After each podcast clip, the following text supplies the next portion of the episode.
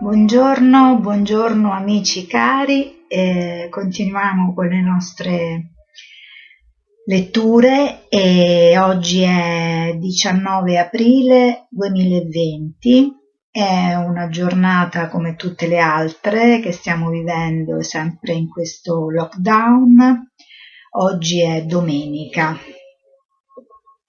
Allora, riprendiamo dalla pagina 89 con questo paragrafo, sempre di questo testo, ormai lo conoscete, chi mi segue lo sa che stiamo leggendo appunto questo testo favoloso che è il Vangelo di Gesù secondo Paramahansa Yogananda, dal volume primo, da pagina 89. Gesù allora si voltò e vedendo che lo seguivano disse: «Che cercate?» Gli risposero: «Rabbi», che significa maestro, «dove abiti?» Disse loro: «Venite e vedrete». Andarono dunque e videro dove abitava e quel giorno si fermarono presso di lui. Erano circa le 4 del pomeriggio. Uno dei due che avevano udito le parole di Giovanni e lo avevano seguito era Andrea, fratello di Simon Pietro. Egli incontrò per primo suo fratello Simone e gli disse: «Abbiamo trovato il Messia», che significa il Cristo, e lo condusse da Gesù. Tratto da Giovanni, dal Vangelo, dal Nuovo Testamento appunto, Giovanni capitolo 1, versetto 38-41. Spiegazione di Yogananda. Dopo essere rimasto con Gesù per un giorno, Andrea fu così saturato dal suo magnetismo spirituale che capì chi era Gesù. Dopo un breve contatto con Gesù, Andrea fu pieno della vibrazione di Gesù, il Cristo. La coscienza cristica non può essere inferita intellettualmente, ma deve venire per consapevolezza intuitiva. C'è differenza tra Gesù il figlio dell'uomo e Gesù il figlio di Dio. Infatti si dice che Gesù sia perfetto uomo e perfetto Dio.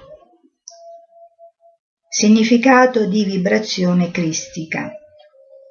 L'energia cosmica e la coscienza cosmica entrano nel midollo allungato come correnti positive e negative, formando una serie di magneti che attirano.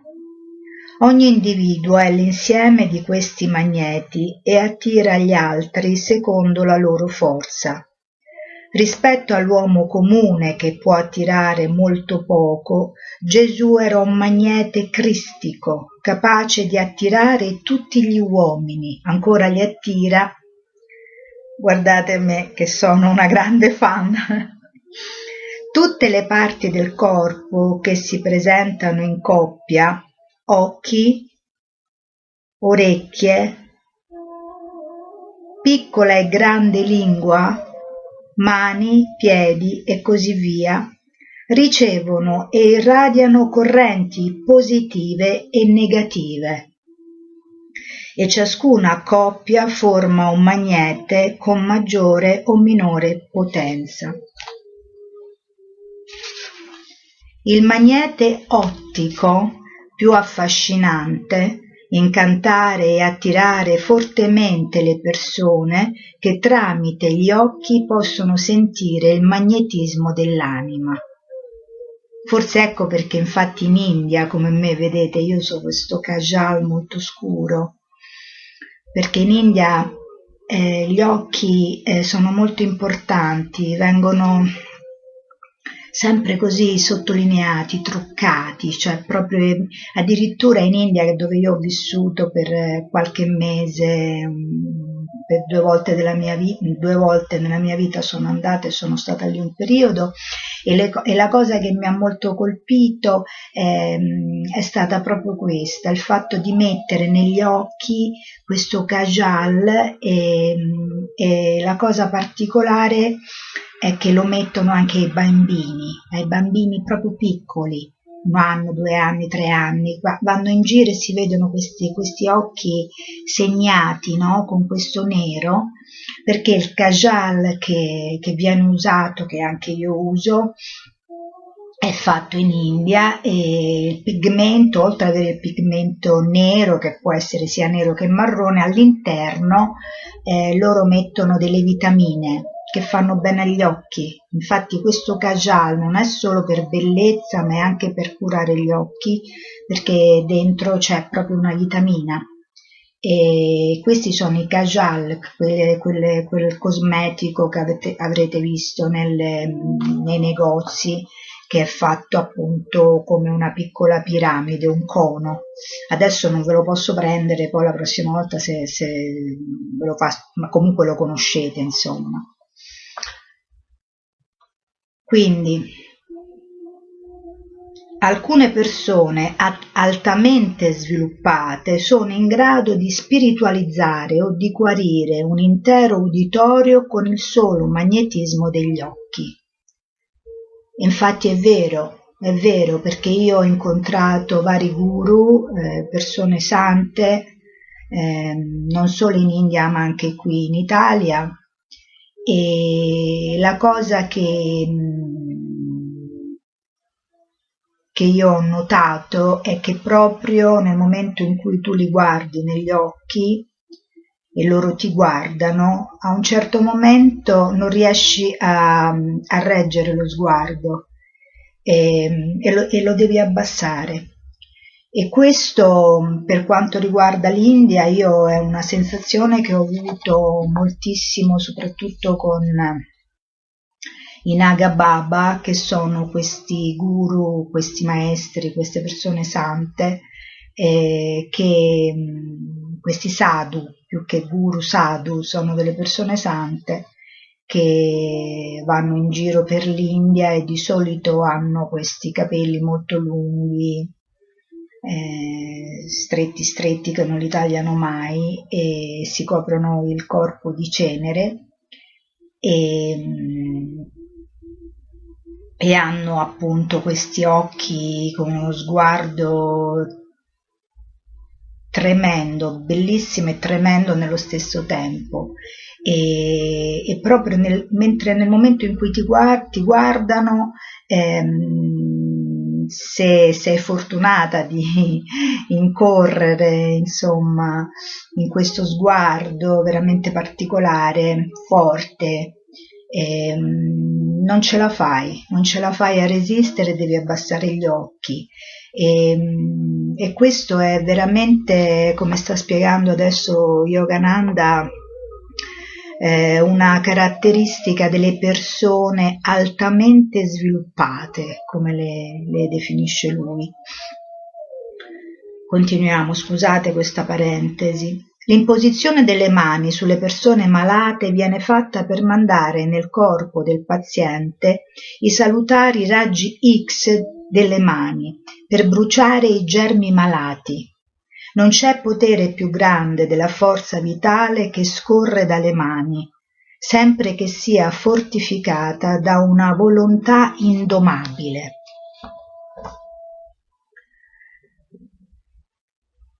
La forte volontà dell'uomo, che non si fa scoraggiare da niente e scorre continuamente ed energicamente verso la realizzazione dell'obiettivo, diventa piena di potere divino.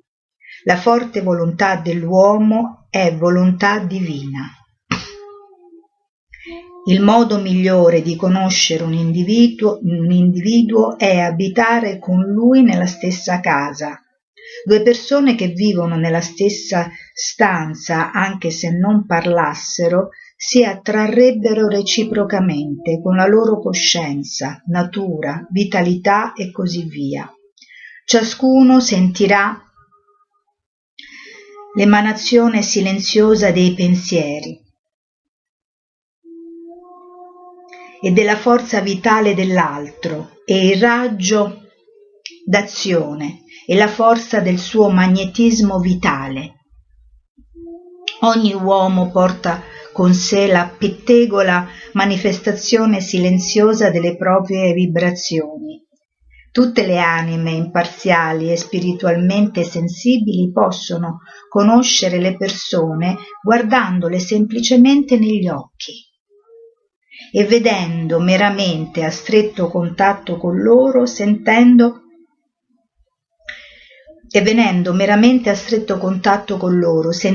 le vibrazioni emanate. Le persone turbate, calme, timide, coraggiose, crudeli, sagge o divine possono venire sentite istantaneamente anche da chi ha poca percezione spirituale. Le persone che hanno una percezione normale possono sentire gli altri solo quando si trovano nello stretto raggio d'azione del loro magnetismo.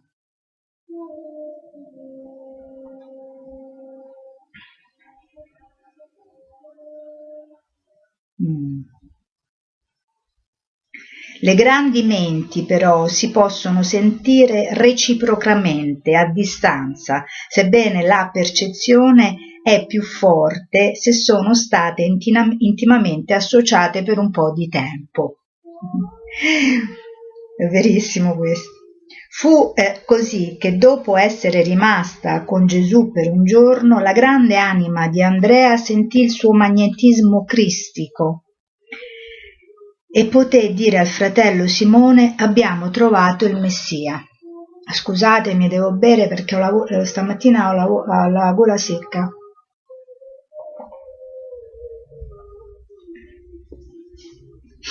Nella Bibbia Cristo viene definito come il primogenito dei morti e il principe dei re della terra. Apocalisse capitolo 1, versetto 5.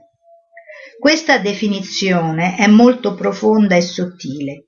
Significa che l'anima onda è generalmente imprigionata nel corpo fisico di 16 elementi e nei corpi astrali e causale di 19 elementi. Tappata in questi tre corpi dall'ignoranza e dai desideri materiali, essa non è in grado di mischiarsi con l'oceano dello spirito che la circonda. Con il mutamento del corpo fisico chiamato morte, l'anima rimane imprigionata nei corpi astrale e causale ed è ancora incapace di liberare la sua onda vitale per unirsi all'oceano dello spirito. Con meditazioni profonde l'anima potrà liberarsi del mondo fisico ed astrale e quindi immergersi nell'oceano della coscienza cristica. Ecco perché nel passo suddetto si afferma che la coscienza cristica può essere percepita solo da quelle anime che hanno visto la morte o la dissoluzione completa degli imprigionanti corpi fisici, astrali e causali, e non da quelli che sono semplicemente morti fisicamente. Nella coscienza umana l'anima fa esperienza di sé identificandosi con il corpo fisico, con il nome, i titoli, i possessi, la nazionalità e così via. Nello stato subconsciente l'anima conosce se stessa come l'agitato potere dei sogni o come la pace senza forma del sonno profondo. Nello stato supercosciente l'anima si percepisce come pura, senza forma, sempre nuova gioia. Emergendo dai tre corpi morti nello stato di coscienza cristica, l'anima percepisce l'intelligenza cristica in tutta la creazione come la cosciente, suprema, principesca intelligenza che guida tutte le altre potenti forze regali che governano la terra e tutta la materia. Gesù, l'uomo, non solo poté sentire la sua coscienza residente nel e governante il corpo, ma poté sentirla anche come l'intelligenza cristica pervadente lo spazio di tutte le cellule del suo finito corpo cosmico.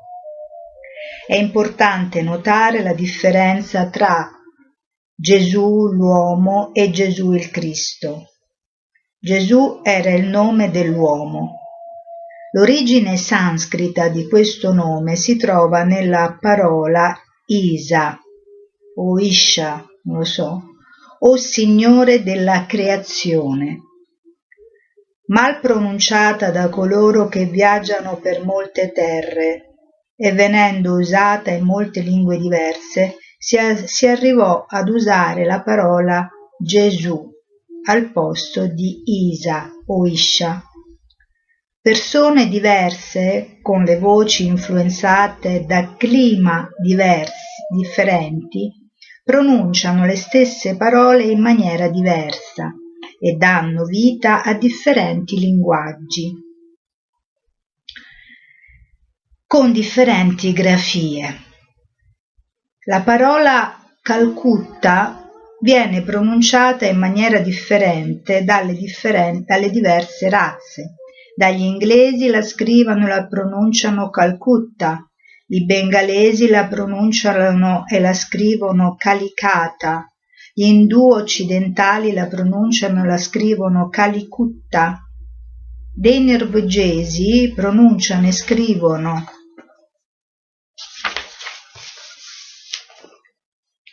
stessa parola Colquita.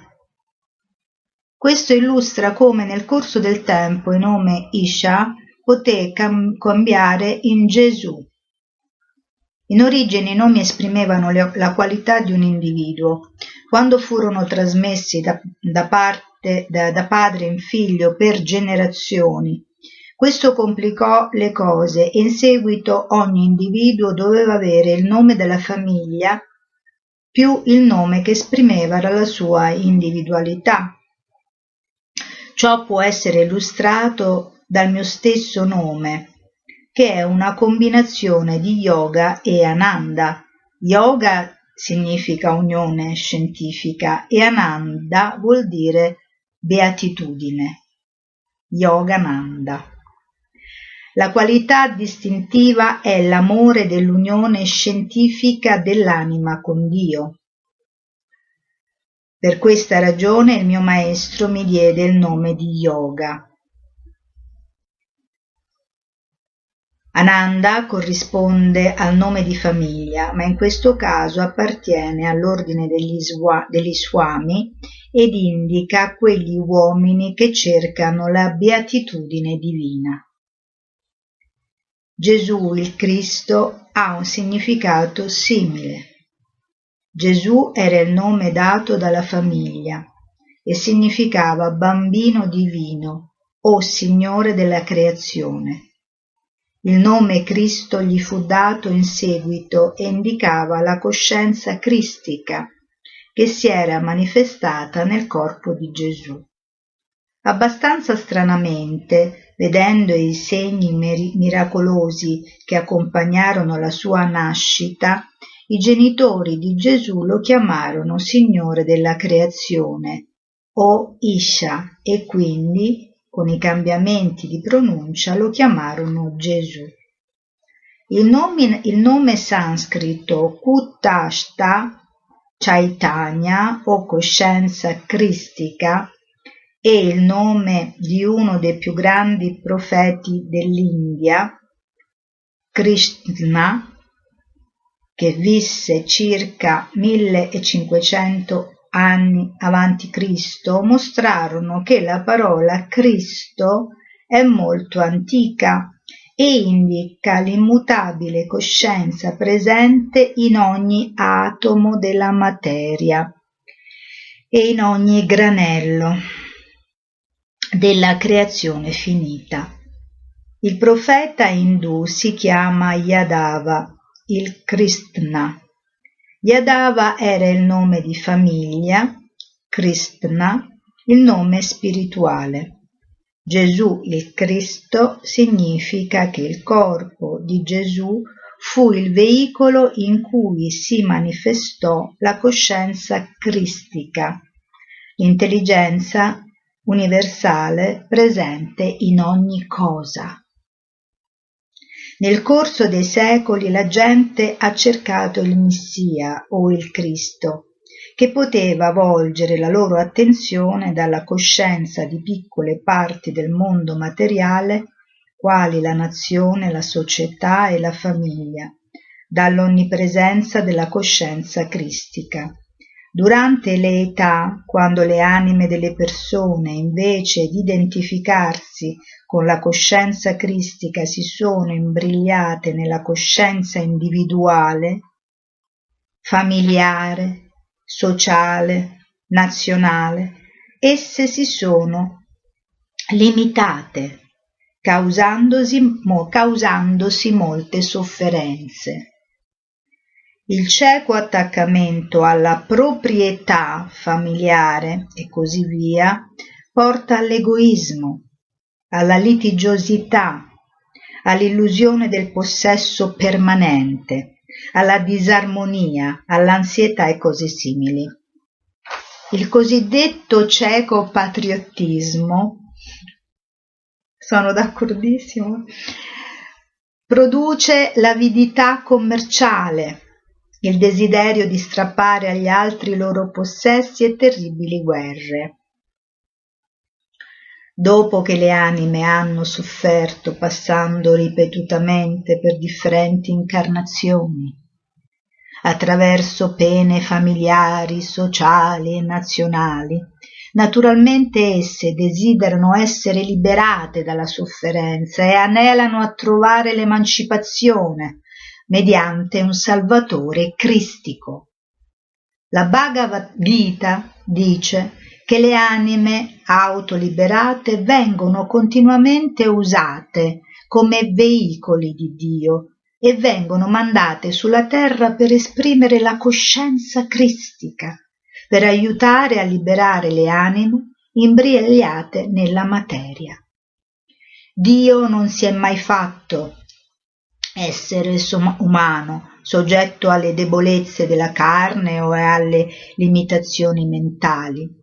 Se Dio avesse fatto Gesù Cristo come suo figlio già completo e perfetto, allora le tentazioni che Gesù ebbe da Satana e la sua vittoria furono solo rappresentazioni divine.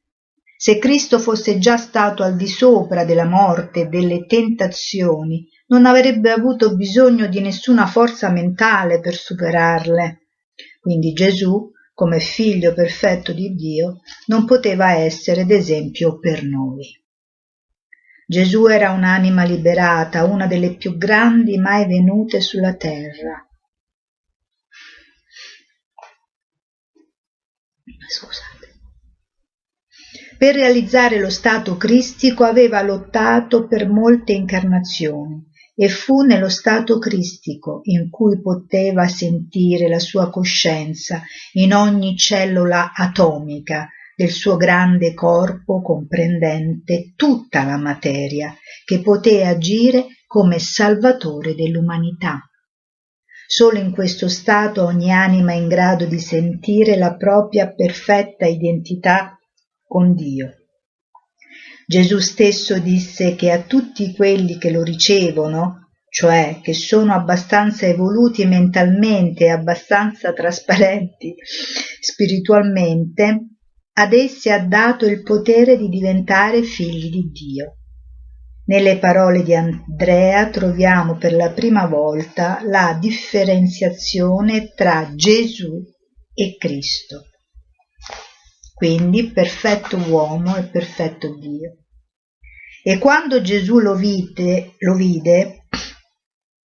a Simon Pietro disse: «Tu sei Simone, il figlio di Giovanni, tu sarai chiamato Cefà, che vuol dire Pietro».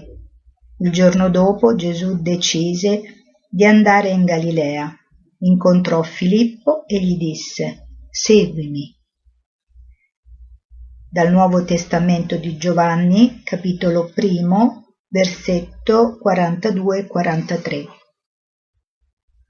Gesù vide Simon Pietro e predisse che la sua vita spirituale sarebbe stata forte come una pietra. Quando i grandi maestri come Gesù vengono sulla terra, essi portano con sé i discepoli avanzati per dar loro l'insegnamento supremo e provare la loro spiritualità sul campo di battaglia psicologico della terra. Così Gesù, conoscendo la sua passata relazione di guru e discepolo con Filippo, disse con calma: seguimi. Questo fu un comando per Filippo, poiché Gesù riconobbe la sua responsabilità spirituale di precettore verso Filippo, suo discepolo. Gesù voleva dire che Filippo doveva sintonizzare la sua ragione e la sua volontà, guidate dall'istinto, con la superiore ragione e volontà di Gesù guidate dalla saggezza, perché questo era il solo modo di cui Filippo poteva liberarsi dall'illusione mortale e vincere l'irresistibile tentazione della carne. Durante un periodo di prove cruciali, l'illusione e le cattive abitudini prenatali possono sopraffare completamente la ragione e la volontà di un discepolo, e i dettami illusori della sua ragione gli appariranno veri e virtuosi. In questo stato il discepolo non dovrebbe mai fare affidamento sulle sue decisioni riguardanti nuove imprese della sua vita. Il vizio indossa il manto della virtuosa ragione per attirarlo lontano dal sentiero spirituale. In quei momenti si dovrebbe consultare la preveggenza del precettore e il discepolo dovrebbe seguire ubbidientemente il suo consiglio, anche se la sua ragione offuscata potrebbe ribellarsi e suggerirgli di fare altrimenti. Nello stato illusorio le imprese migliori possono finire in un disastro, poiché Satana, l'universale tentatore metafisico, cerca con ogni mezzo di allontanare l'uomo virtuoso dal sentiero spirituale. Ora Filippo era di Betsaida, la città di Andrea e di Pietro. Filippo incontrò Natanaele e gli disse: abbiamo trovato colui del quale hanno scritto Mosè nella legge e i profeti, Gesù, il figlio di Giuseppe di Nazaret. E Natanaele gli disse: può venire mai qualcosa di buono da Nazaret? Filippo gli rispose: vieni e vedi. Gesù vide Natanaele andare verso di lui e disse: ecco un vero israelita in cui non c'è falsità. Da Giovanni, capitolo 1, versetto 44-47. Filippo cita le rivelazioni intuitive di Mosè e dei profeti sulla venuta di Gesù, il Cristo. Questo fa sorgere la domanda: gli avvenimenti di questa terra e le faccende umane sono tutte predestinate? Noi non pensiamo questo. Ma allora, come poterono Mosè e i profeti predire la venuta di Cristo? Pensiamo che fu così. Mosè, con la sua veggenza intuitiva, fu in grado di vedere la legge di causa ed effetto che governa la vita umana. Inoltre egli conosceva la legge di Dio che in differenti periodi, quando la gente della terra è oppressa dal peccato, manda sulla terra anime cristiche autoliberate.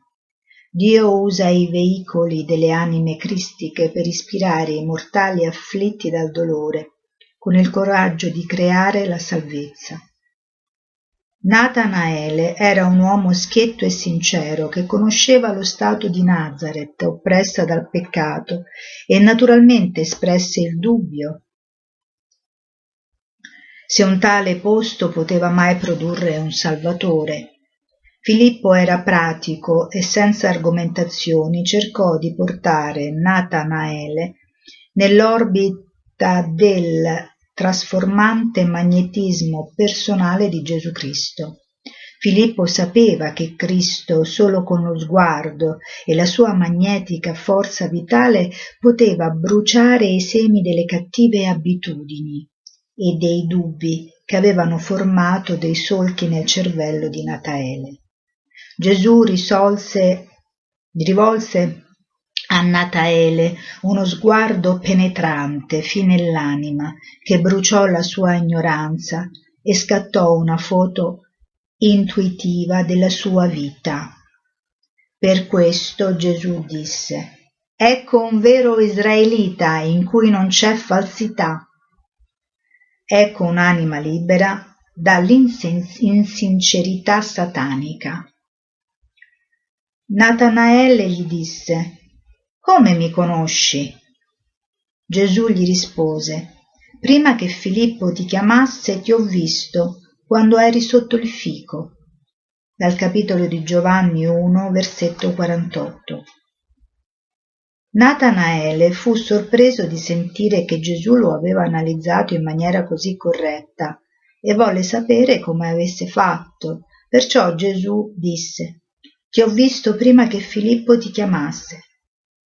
Questo vedere non avvenne attraverso l'occhio esterno, ma era la foto intuitiva dell'anima presa sulla sensibile percezione di Gesù, che era onnisciente e versato nell'arte della telepatia.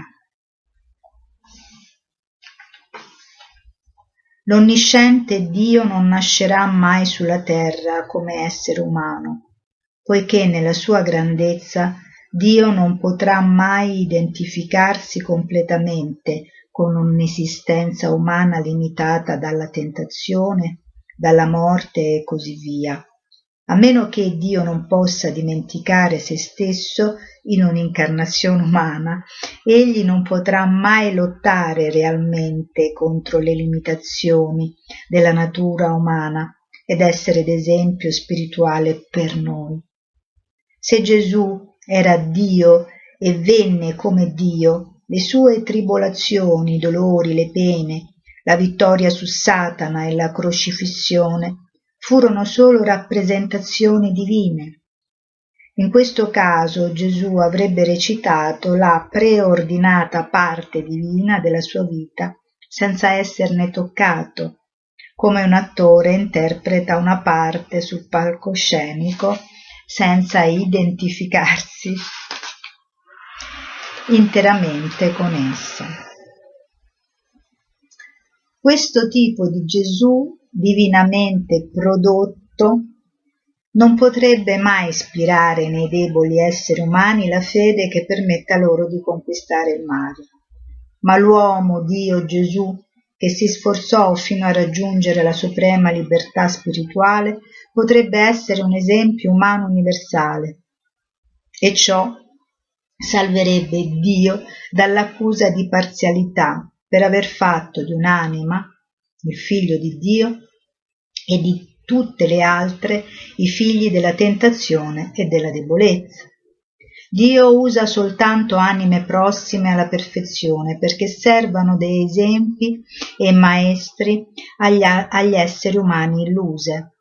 A volte è successo che perfetti angeli di Dio siano venuti coscientemente sulla terra per mostrare alle persone del mondo come dovrebbero comportarsi, conducendo delle vite esemplari. Anche i santi più evoluti e onnipotenti esprimono le loro nature nel corpo umano mediante l'umiltà, la mitezza, il perdono, l'amore eterno e l'altruismo, piuttosto che con l'uso delle miracolose forze fisiche. Nella vita umana sommersa dal male c'è la tendenza a sopprimere il male con la forza fisica. Quando nell'uomo svanisce la limitazione umana, allora, per riparare alle ingiustizie della vita individuale e collettiva, egli usa soltanto le forze superiori e più nobili dell'amore al posto di vendette e mitragliatrici. Anche se sulla terra i grandi santi vengono torturati o scherniti, essi si comportano divinamente, usando solo i più alti e nobili metodi morali per conquistare il male. Natanaele gli disse: «Come mi conosci?» Gesù gli rispose: «Prima che Filippo ti chiamasse, ti ho visto quando eri sotto il fico». Gli rispose Natanaele: «Rabbi, tu sei il figlio di Dio, tu sei il re di Israele».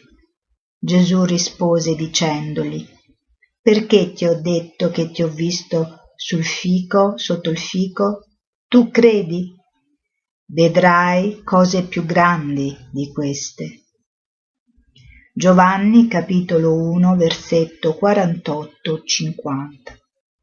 Gesù disse a Natanaele: «Ti ho visto sotto il fico, cioè ho visto la tua anima sotto i rami nervosi dell'albero cerebrospinale». Gesù, col suo occhio spirituale, vide l'anima di Natanaele che stava sotto il sistema nervoso astrale, il fico.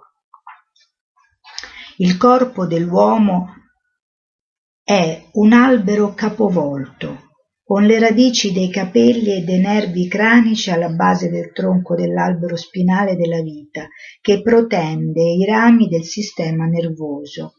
Ogni esperto spirituale che guarda profondamente in un'altra persona può vederne l'anima e il sistema nervoso astrale.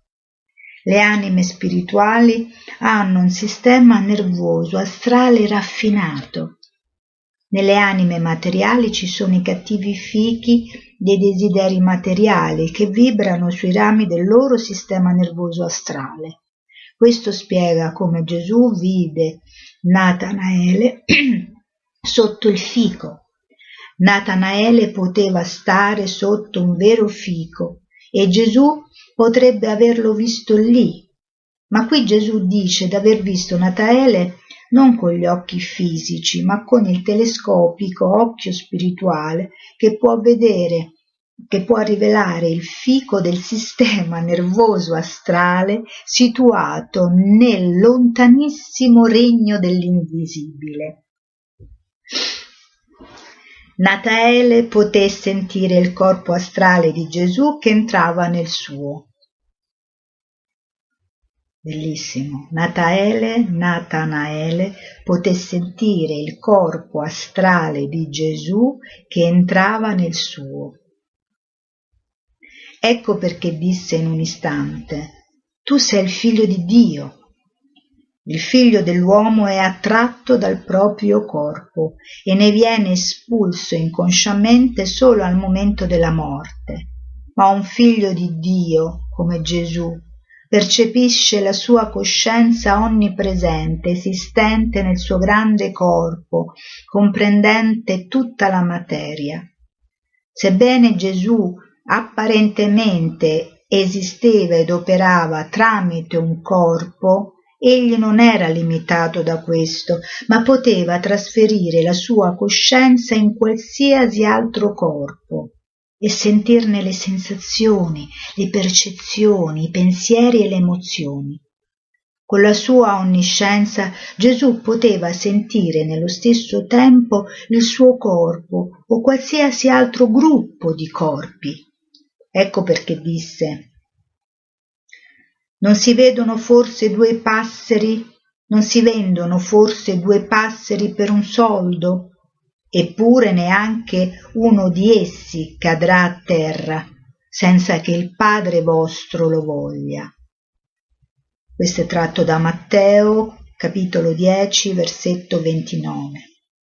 Gesù, essendo uno con il Padre, aveva la stessa coscienza onnisciente di suo Padre, Perciò Natanaele, sentendo la coscienza di Gesù entrare nella sua, si sentì divinamente trasformato e riconobbe in Gesù il Figlio di Dio e Re di Israele. Il primo titolo è quello divino ed ha un significato straordinario. Natanaele parlò di Gesù come Figlio di Dio e padrone dell'universo. Come tale, egli era anche il più grande potere, re di Israele, paese situato in una parte di questa piccola palla di terra che si trova nel regno dell'universo di Dio. Gesù rispose: «Perché ti ho detto che t'ho visto sotto il fico? Tu credi? Vedrai cose più grandi di queste». Gesù si compiacque di trovare Natanaele sensibile alle sue vibrazioni spirituali. La fede di Natanaele nelle parole di Gesù fu il risultato dell'esperienza vibratoria che egli ricevette da Gesù. Molte persone non credono neanche, dopo aver percepito una verità, che Gesù disse a Natanaele: «Poiché tu credi in me, solo per aver ricevuto le mie vibrazioni, tu vedrai cose, miracoli, più grandi di queste, cioè di questi miracoli del mio mandarti vibrazioni astrali e di pensiero». Poi disse: in verità vi dico, in avvenire vedrete il cielo aperto e gli angeli di Dio salire e scendere sul Figlio dell'uomo. Giovanni capitolo 1, versetto 5. In verità vi dico, in avvenire vedrete le regioni astrali attraverso l'apertura del telescopico occhio spirituale, e dai corpi fisici morti vedrete ascendere nel regno astrale i luminosi corpi astrali.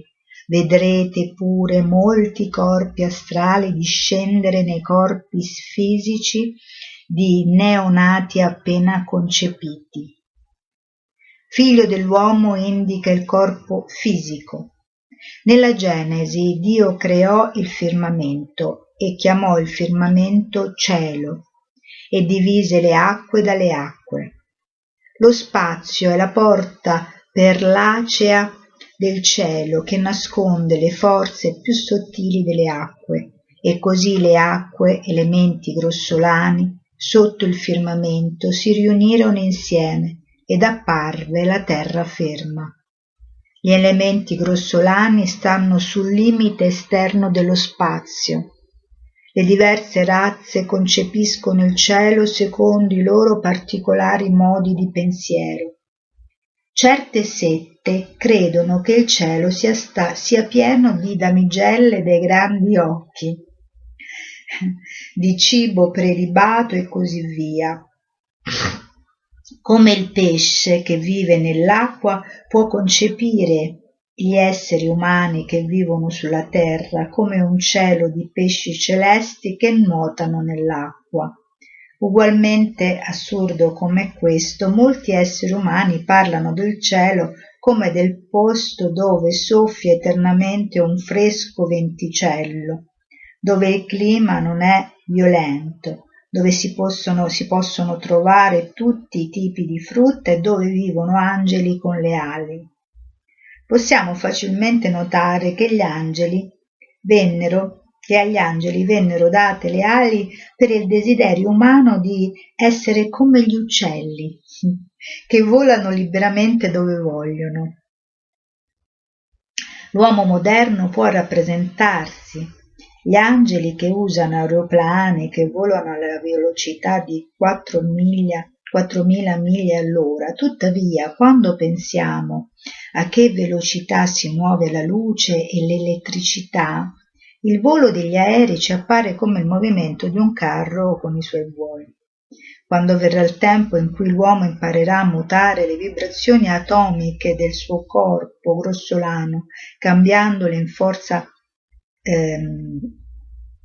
astrale, allora sarà capace di muoversi velocemente con i raggi di sole astrale, alla velocità di 500 milioni di miglia al secondo, ancora più veloce della luce materiale. Quando l'uomo imparerà a viaggiare astralmente, scoprirà di poter viaggiare più veloce della luce. Quando l'uomo conoscerà il pieno mistero della mente, allora potrà viaggiare più velocemente di qualsiasi forza, sia essa la luce materiale o astrale.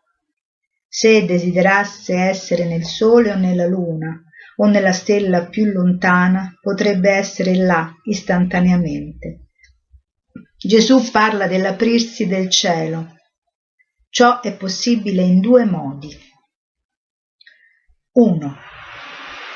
Liberandosi delle limitazioni degli occhi fisici che vedono solo le vibrazioni grossolane della materia, attraverso anni di pratica nel guardare e penetrare l'occhio spirituale, fin quando sarà possibile vedere nel cielo astrale. Scusatemi.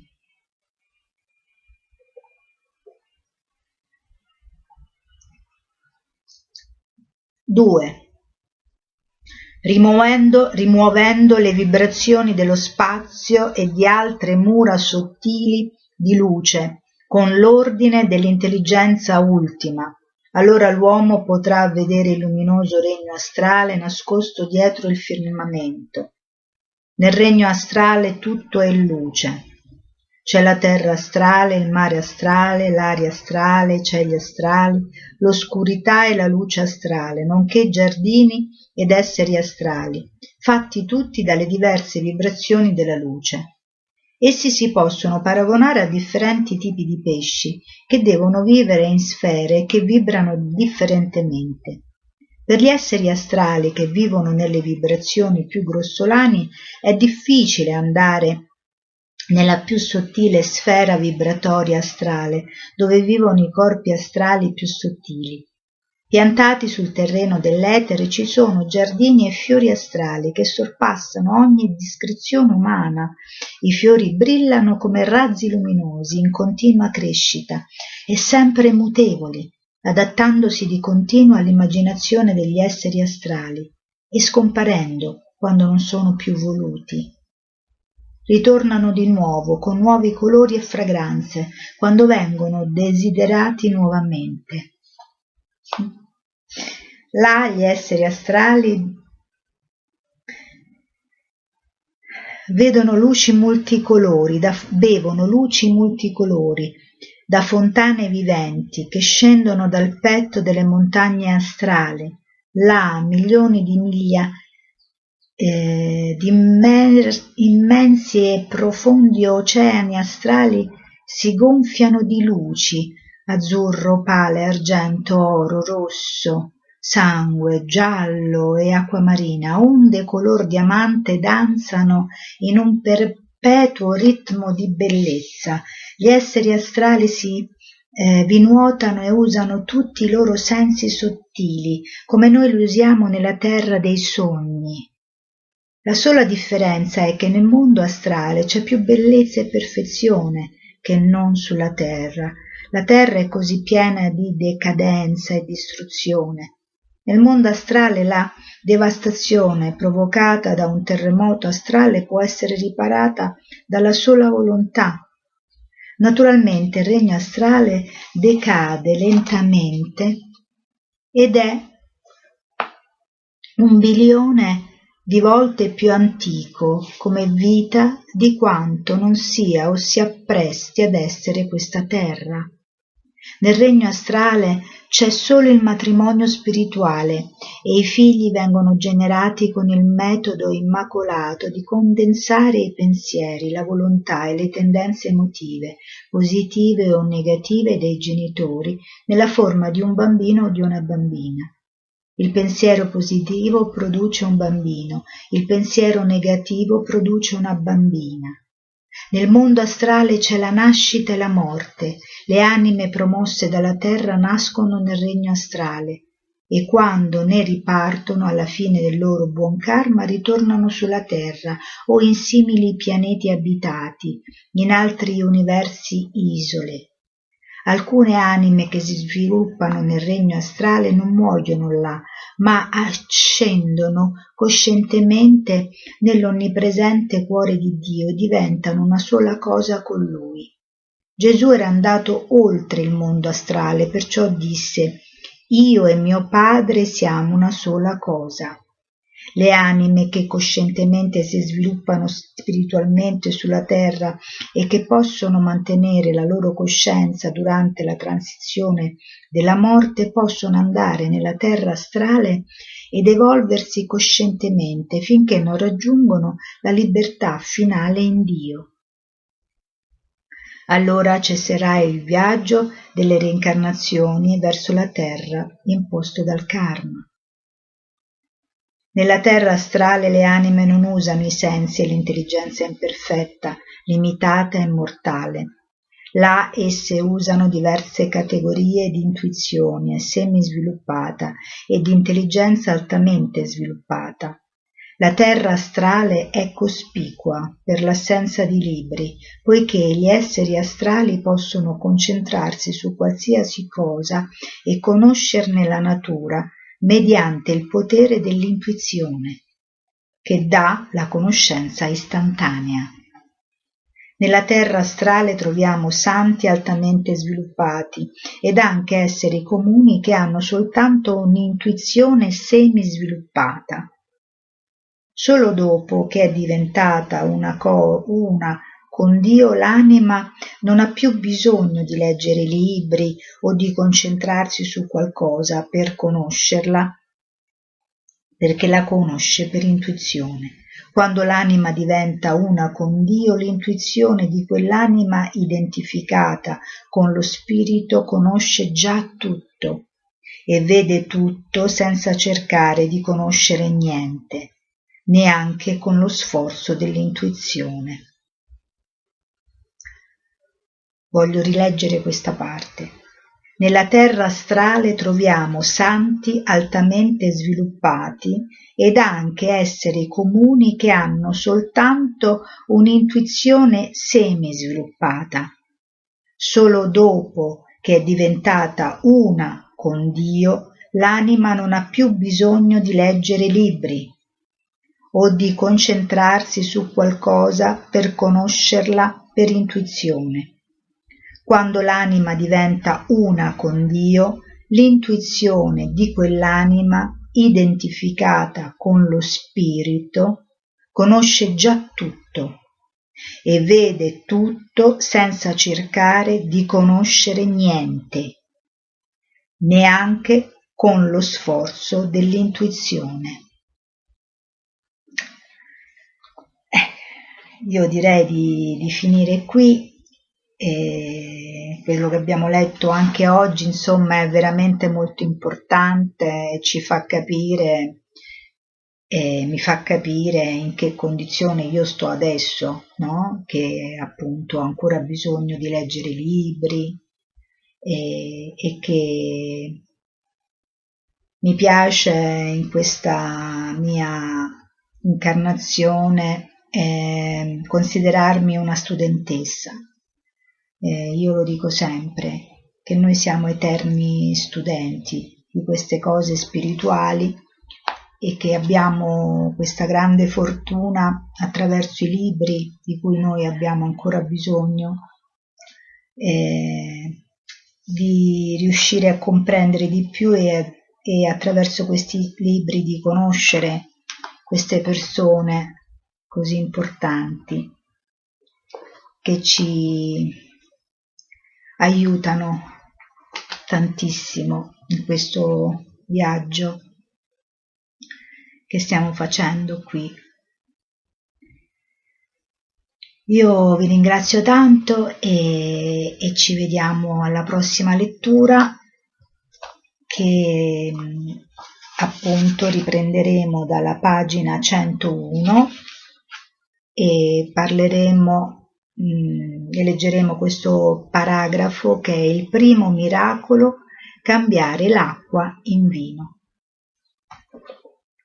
Arrivederci, grazie.